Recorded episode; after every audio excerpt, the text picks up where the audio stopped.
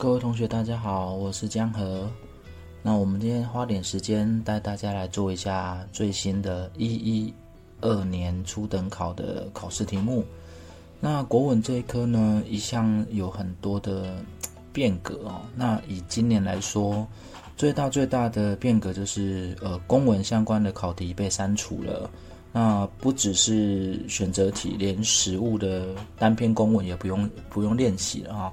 所以第一个，未来的国文准备大概在公文这一块，我们可以节省很多的时间，我们可以先把它跳过去哈。那第二关呢，大概就是一个比较麻烦的事情是，国文的出题方向呢，很明显在这一两年看起来，白话文的趋势偏高，而且这个比例呢，真的是有点失衡哦。呃，相对在两年前的国文，在公职这一块的国文考题，呃，可以发现大概是白话文跟古典文学大概平分秋色的笔数哦。但是这两年来，白话文这一枝独秀哈，甚至有点大量压缩到文言文出题的比例啊，几乎是完全不见的哈。那所以我们在做一些基本的。国文练习啊，事先的准备的时候，可能要有点呃筛选。譬如说，你花太多时间练习文言文啊、《论语》《孟子》啊，是不是有这个必要？那有没有什么基本分数是原先的国文课程还是得要准备的呢？或者是白话文有没有什么技巧可以让我在考场可以轻而易举的，甚至可以猜中命题者的出题意识呢？那这个大概就是我们今天这一次带大家来练习最新出的考题的题目，我们所要所要学会的几个呃，算是解题的技巧。好，首先的话呢，我们把这一份考卷呢分成了单选跟复选题两个大单元。那我们先来说一下单选题哈。那在单选题的部分呢，我们又把它细分成了基本分数。跟阅读测验分数两大类哈，那基本分数其实所占的比例并不高，所以在准备国文哦，尤其初等啊、五等这些国文方向的考生来讲，真的会比较吃亏，因为它的比例这样调整之后，基本分数的取得，当然它并不难，只是对我们来说。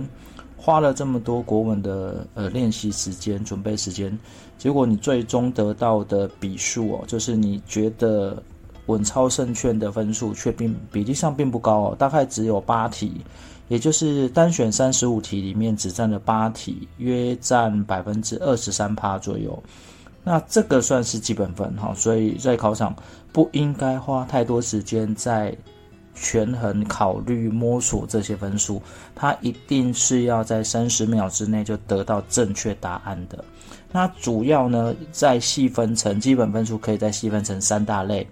目前所看到的大概就是成语类、应用文类，还有一些像是诗词填空啊等等。好，那当然这一题比较特殊，好，等下我们来说。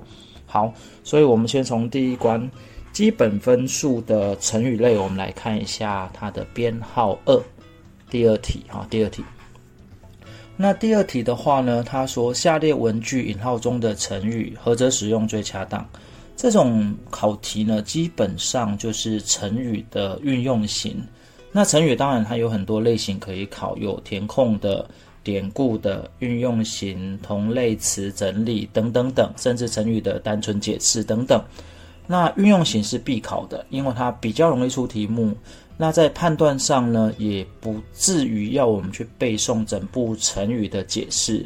所以你可以发现，在这一份考卷的成语类考题当中，呃，虽然它大概有五题是成语类的考题哦，在单选题的部分，但是其实第二题、第三题，甚至是第四、第五，还有第八。单选题里面的成语类型二三四五八全部都是考运用型，那当然这个比重有点偏了哦。呃，依据之前我们分析各年度或各类科的国文考卷来看，成语类型必考没错，成语类型也很好准备，也没错。但是完全百分百都考成语类型，这个比较少见，一般会分配给其他的成语单元啊，像我们刚才说的填空啊、典故啊等等等啊。所以如果它五题都考这种成语运用，那基本上你只要学会一招就可以了。这一招呢，其实你只要能够知道成语大概的褒贬义。我们就有可能推论出正确的使用方法，因为你褒跟贬，称赞的跟贬低的，它所使用的运用的成语情境不一样。好，例如说，我们来看第二题，第二题里面呢，他所呃，他说哪一个是使用最恰当？哈，A 选项讲的是声色俱厉，那声色俱厉，你说它褒贬义，其实它并没有什么褒贬，它是中性词。他只说这个人的声音、表情、脸色很严厉，就这样，很严肃。可是你套到前后文，发现老师工作应该这样吗？哈，所以看起来这并不是在称赞老师工作时候的正面的评价成语哈，所以我们先略过。那 B 选项讲的是深居简出，深居简出只是坐在家里很少出去嘛，所以字面上的翻译，可是却用在您大驾光临。这个褒贬义还有一个判断法的时候，就是可能要考虑哪些情境可以用尊敬的，哪些情境可以用谦虚的。就是用在他人身上的时候，可能就要尊称；用在自己身上，可能就变谦逊的原则啊。所以像这里所提到，您大驾光临到我家，我家是寒舍，所以这里应该是谦逊原则。但是深居简出就字面上的意思而已哈，所以它并没有用到谦逊原则，所以我们先略过。那像 C 选项，他说筚路蓝缕，那这个筚路蓝缕就是如果我们读过呃台湾通史序啊，然后相关的，它是很知名的成语哈。筚路蓝缕指的当然是创业的痛苦哈，初期的辛苦，所以这里如果把它套进去，就会变成是前辈创业辛苦，所以。想当初这里一片荒芜，这个情境上是可以的啊，是可以的。所以 C 选项目前是可以被留下来的，当正确答案的哈。那 D 选项的披肝沥胆啊，一般如果在成语当中有肝胆内脏科的啊，大概都会有点坦荡的意思，有点坦诚的意思哈。所以这里的披肝沥胆是坦诚，可是前后文却说。你如果跟他坦诚，你还要提防，还要被陷害，这个文意上褒贬义运用情境应该是不正确的哈。如果你学会这个原则，褒贬义运用在他人身上，运用在自己身上这个基本原理的话，那大部分成语运用的题目都会变得比较简单。好，我们再举一题看看，像第三题，第三题也是一样，大部分的成语都是。假设这个正确啊，使用正确，哪一个使用错误等等啊，所以你看第三题问的是下列何者使用正确？好，A，他现在正在减重，所以虚怀若谷。好，有一个原则要知道，如果他太字面化的解读，譬如说虚怀若谷，好像是变得比较空虚啊，变得比较消瘦啊等等，这个字面化的意思。那它可能就是错误的陷阱，好，它可能就设了一个陷阱，让你踩进去的，所以这跟减重没有关系。虚怀若谷就是谦虚，那这个前后文套不进去，哈，删掉。那 B 选项分庭抗礼，分庭抗礼也不是跟分开站在庭院里面举行一个揖让礼，不是这个字面上的意思哦，所以不要被骗了。它纯粹只是指大家地位相当，平起平坐的意思。所以这个套路里面，他们在说再见、互道珍重的情景，跟平起平坐没有关系，所以我们也把它删掉了。那 C 选项的见异思迁，见异思迁不是看到好的地方我要搬家，不是字面化解释哦，这里指的就是看到跟你不一样的你就想改，所以意志不坚定的意思。所以不要被字面上搬厂房这个字面给骗哈、哦。所以全部都删掉，应该剩猪啦。李代桃僵的意思就是代人受过嘛。那为女儿顶罪，所以这个代人受过可以啊，情境合理的，所以我们答案选猪。好，所以我们做个整理啊。如果你细做这五题，二三四五八啊，这五题成语运用型的题目，你有几个方式可以判断？第一个，字面化解读的，套到情境去的，譬如说虚怀等于受，抗离，好，分庭抗礼，那个等于是依让礼节，见异思迁是要迁徙到家，像这种字面化解读的，请你不要被骗了，大部分是陷阱。B，好，第二个原则，如果你在判断的时候发现我要套进去的时候，前后文都是称赞意思的或贬低意思的，那我这个成语就必须跟他们立场一致，否则就可以删掉。好，那第三个原则就是，如果这个成语是用在别人身上的，好，你去尊称别人，那就要用比较客气的用词，好，尊敬的。如果你是在介绍自己，那这时候就要谦逊的、客气的原则，那这个成语也会显示出这个的差别。所以运用成语呢，运用型的成语，你要小心的是情境的问题。那当然，就情境就是我们刚才所说的，可能适合用在别人的身上，适合用在自己身上，适合用在正面的场景、负面的场景、女性的、年轻的等等等。啊，这些都在做题目的时候，请你就前前后文句的一些叙述细节去做一些基本的判断，那未来就不会再被这个成语运用型的成语给误导了，这是基本分哦，所以一定要赶快掌握好。好的，那我们现在来介绍基本分数的第二单元应用文。应用文它的范围大概就是书信用语、对联，还有题词、好简帖用语、称谓语等等等，好等等，还有很多细节。其实包含公文用语也算是应用的一部分，只是因为现在公文用语暂时被呃删除啊，未来不知道。但是如果它要放到应用文单元里面放个一两题，其实还是可以的哈。只是目前它明文规定它先移除了哈。好，那我们来看一下应用文的部分，它考了第六题跟第七题哈。那第六题它考的呢是指下列选项何者最适合用在一界？那这属于题词嘛哈？就题词可以适合放在各个运用场合。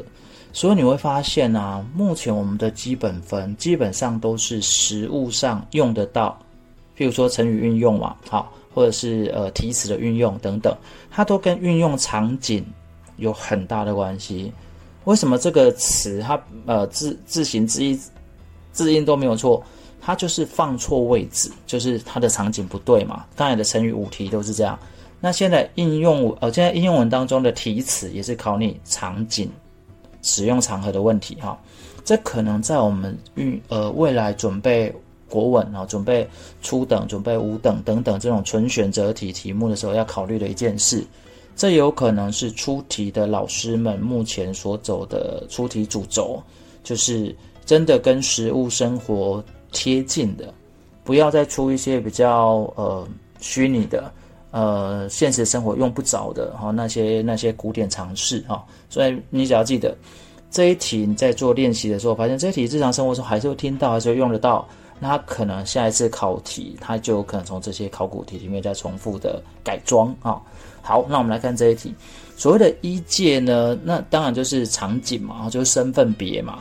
那这个身份别最主要的答案，我们现在看关键哈，A 选项有一个姓林。那这个姓林是用到三国董奉的医生的故事嘛？哈，所以这个是医生没错。他大概是考我们一个辨识啊，哈，就是姓林、姓谭，你知不知道差别是什么？那我们知道姓林是医院嘛，哈，医生。那姓谭是教育界嘛？你只要懂这一个，应该在呃老师啊、教育界或者是医护界这个差异性就可以做很好的区别哈。所以 A 选项公着姓林应该没错，你的功劳在医界里面是很有名的，这应该是很适合放在医护界的，所以 A 应该没错。那 B 选项呢？例会人群，呃，有同学会讲说，那这不是也是代表帮助很多人吗？跟医界有关，但是这个比较习惯用在慈善事业啦，就是你的让很多人得到好处嘛，好，所以利会会利嘛，得到好处，所以应该是。慈善事业比较适合哈，那后面的大业千秋，它这个概念，那一般提词在早先哦，大家就是商业界比较有这样的一个模式嘛，祝贺模式，所以那个业呢，一般我们指的就是事业，那这个事业一般用在商业界，好，商家开店的。福国利民呢，呃，用在工业工厂啊，富国之基啊，福国利民都是，所以题词要怎么准备？背关键字，至少有几个关键字你要马上知道哦。姓林是什么？姓姓谭是什么？OK，好，所以第六题考的是呃职业啦，或者是场景类的使用题词。第七题其实也是，你看第七，下列选项当中的题词跟使用场合的搭配何者是正确？完全跟第六题是一样的，只是第六题锁定在医护界嘛，那第七题这个范围就比较广啊。如果你在上一般的国文课，在上到应用文题词的部分，大概至少会有十种以上是有明确关键字要背的，其中就包含了医护界哈。那当然底下这些我们来看哪一个对哈？A，毕业学无止境，这个一定是没有错的哈。但有一个原理我们学一下，毕业、搬家或者是升迁、升官嘛哈，这个其实都蛮像的，因为就等于就是你。改变了现阶段到更好的地方去了，那他们三个的差别是什么？好，以后记得，如果是毕业，通常是一种比较夸式的祝福。OK，譬如说鹏程万里那个万里，学无止境那个止境啊，就是没有限制的无限大的，那通常都指毕业。如果是搬家啊，搬离开，那通常是指环境变得更好。所以会有选择环境的概念，孟母三迁啊，以人为美啊，哦，这种概念跟环境有关。那如果你是升迁哦，不是搬家哦，是升迁，你升官了，通常他的祝福呢会比较强调可发展性，或者是经济，或者是财运等等啊。通常会祝福类跟毕业很像，但是会比较具体，不会像毕业这么的抽象啊。好，所以。以这题来说，答案就是 A 嘛，毕业抽象的祝福，夸式的。那我们来看 B 哦，女商孟母遗风为什么不行？这就我刚才说的孟母三迁嘛，这应该是搬家。那女商的判断法是什么？女商呢跟男商，呃，他会比较好判断，因为呃，在古时候，包含现在啊，应该算古时候，我们所谓的婚丧喜庆场合都是以男性为主。所以，既然他的场合都是男性为主导，所以他不需要强调性别，主人翁的性别是男性。可是，一旦现在我们要讲的婚丧喜庆是女人的主场的时候，那我们就要强调的性别，以免大家误会。好，所以女商、女寿等等等，哈，这些跟女生有关的情境，一定会有一个性别的用词。好，譬如说瑶池，好，譬如说坤，好，譬如说。捆饭犹存的捆，好，等等等，它通常会有包含“女”这个字，含“戊辛”这个字，啊，等等。所以这里提到的孟母遗风，虽然它叫孟母，对吗？但是孟母最有名的特色是三迁嘛，所以是搬家，选择环境，哈。好，那退休使用德业长招，这个不太好。呃，我们理解一下，德业长招看不出性别，所以这是男的。那长招是永远都显明招助的意思，那就有盖棺论定的无上评价。如果你给一个人，不管他性别男或女，盖棺论定的无上评价，就代表这个人已经不用他的他的评价不可能再更高了，因为他已经走到人生的终点了。所以以后记得，如果你给一个人道德评价，好，譬如说什么。高山仰止啊，等等啊，万世流芳啊，那这种就代表这个人已经过世了，所以这个不是退休，这个应该是男丧啊。好，最后一个是搬家，那搬家我们刚才说要以人为美啊，孟母三迁，强调环境邻居嘛，选择。如果是名山失业，那个名山失业啊，坐拥百城，这种都是书举的哈，所以答案就只有 A 啦。那这一题看起来好像我们讲了很多例子，但是其实。你在学一些题词判断的时候，请记得包含新婚、订婚、嫁女儿、生儿子、生女儿等等等，大概有十类吧。哈，它大概都有一些明确关键词。当然，那些关键词可以无限的组装新词汇，变成新的题词用法，也是可能的。但是基准的关键词汇不会变，把它背下来就可以了。好，这个在应用文的题词部分，我们考了两题。都算简单的。好的，再来是基本分的最后一题，因为我们总共八题而已哈。最后一题，这一题有点特别啦，就是第十二题。那第十二题其实它，如果你严格来讲，硬要把它放在白话文的阅册里面，或者是文艺解读里面，当然也是可以的啊。但是因为它的答案全部都是填空嘛，填诗句，所以我们就额外把它抓出来，认为它是一个基本分啊。当然有同学会说，那诗句、古典诗我都没有准备了，因为现在它也不是主要的考试范畴了。那会不会我在判断上就无法知道一些诗句的主旨所在？我可能看不懂，我也不会翻译，怎么办啊？那记得一个原理，刚刚我们有说，现在的考题既然都是以实物为主，好，可以运用为主，所以通常不太可能考很偏、很冷门，让你一定要会翻译才能够理解它的一些文句，包含古典的、包含古诗的等等哈，所以不用太担心，它里面一定有什么技巧或关键字是可以让我们去挖出它的文眼或诗眼的。好，那我们来试试看第十二题。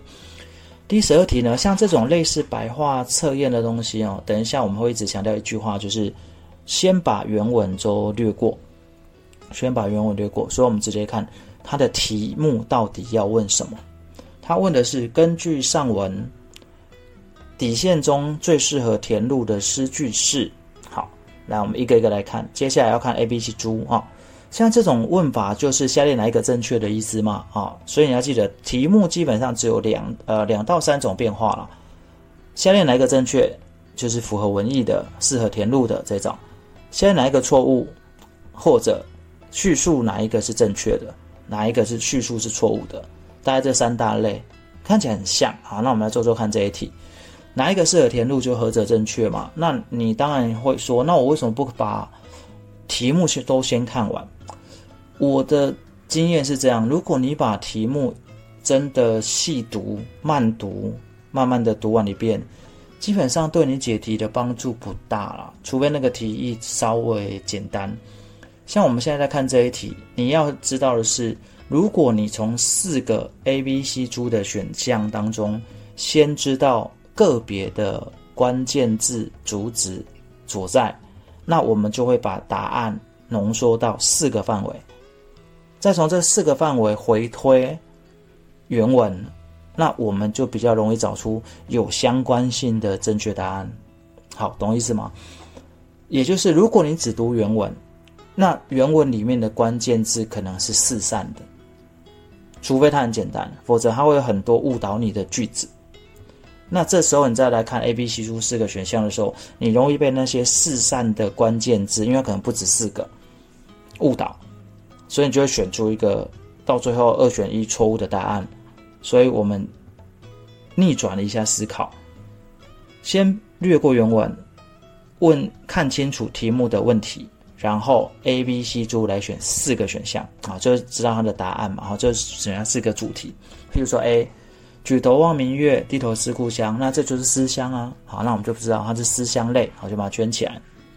好，那 B 选项呢？兰陵美酒郁金香，玉碗盛来琥珀光。这看起来是美酒，就是喝喝酒的，对吗？好，所以酒圈起来，美酒。那 C 选项也很像，人生得意须尽欢，莫使金樽空对月。这个看起来跟 B 很像，都是在喝酒，但是它的境界稍微高一点，因为它指的是人生得意就是要这么做。好，人生最快乐就是饮酒。OK，所以是一个欢唱的场合，所以那个人生得意尽欢圈起来。好，诸选项：花间一壶酒，独酌无相亲；举杯邀明月，对影成三人。这个我就要告诉同学一个观念哈。有时候你们在想，为什么他很多诗歌有的都放两句而已啊？A、B、C 都放两句，诸选项为什么放四句呢？他不能只放两句吗？哎，不行。如果他只放两句，他害怕哦，前两句或后两句，他会漏掉一些关键，造成你的误解。什么意思？例如说，他的前两句是“独酌无相亲”是关键，“独酌”的“独”圈起来，这个是喝酒没错，但是他是不开心的，因为他是自己喝。那后面所说的“举杯邀明月”那些哈，那些基本上也是自己喝。而是跟月亮喝，跟影子喝，所以总共三人，还是在强调孤独的意思。所以当然你说啊，那可不可以只放前面那两句？